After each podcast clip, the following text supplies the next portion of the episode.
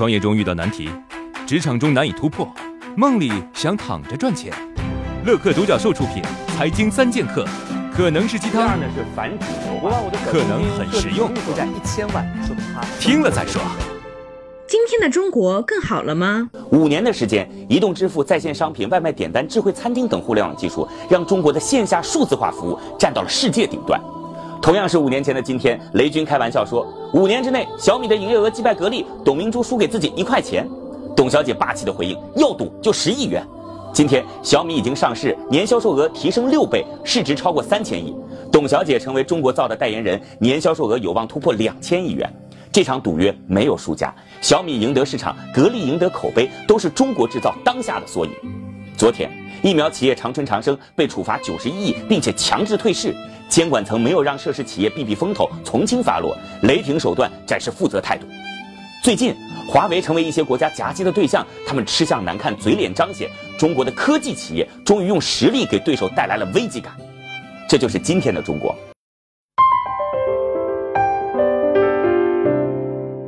你看电影吃爆米花了吗？你看电影的时候吃爆米花吗？中国最大的电影院线是万达，王思聪他们家的。万达影院呢，全年营业额是一百多个亿，七成是电影票房，三成是其他。在这个其他当中呢，最重要的是卖爆米花。嗯，卖了七十亿的电影票，去掉分成，影院的毛利可能在二十亿。而如果是卖三十亿的爆米花，影院的毛利在二十八亿多。爆米花的利润率是百分之九十五。同样，手机店最赚钱的不是卖手机，而是手机壳和其他配件。你还能想到其他更多例子吗？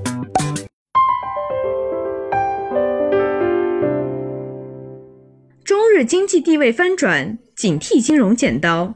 在很多八零后的记忆里头，日本制造是高档家电的代名词。高中的时候，CD 机、手机都是松下、索尼的产品。那个时候的日本汽车也是身份的象征。但是现在我们在家电卖场看到的都是我们自己的民族品牌，国产汽车遍布大街小巷。可能很多九五后、零零后的小伙伴不知道，就在二十四年前的一九九四年，中日经济之间的差距达到了历史极值。当时中国经济总量仅仅为日本的十分之一。但是短短十六年之后，二零一零年中国经济反超日本，二零一七年中国经济总量已经是日本的二点五二倍。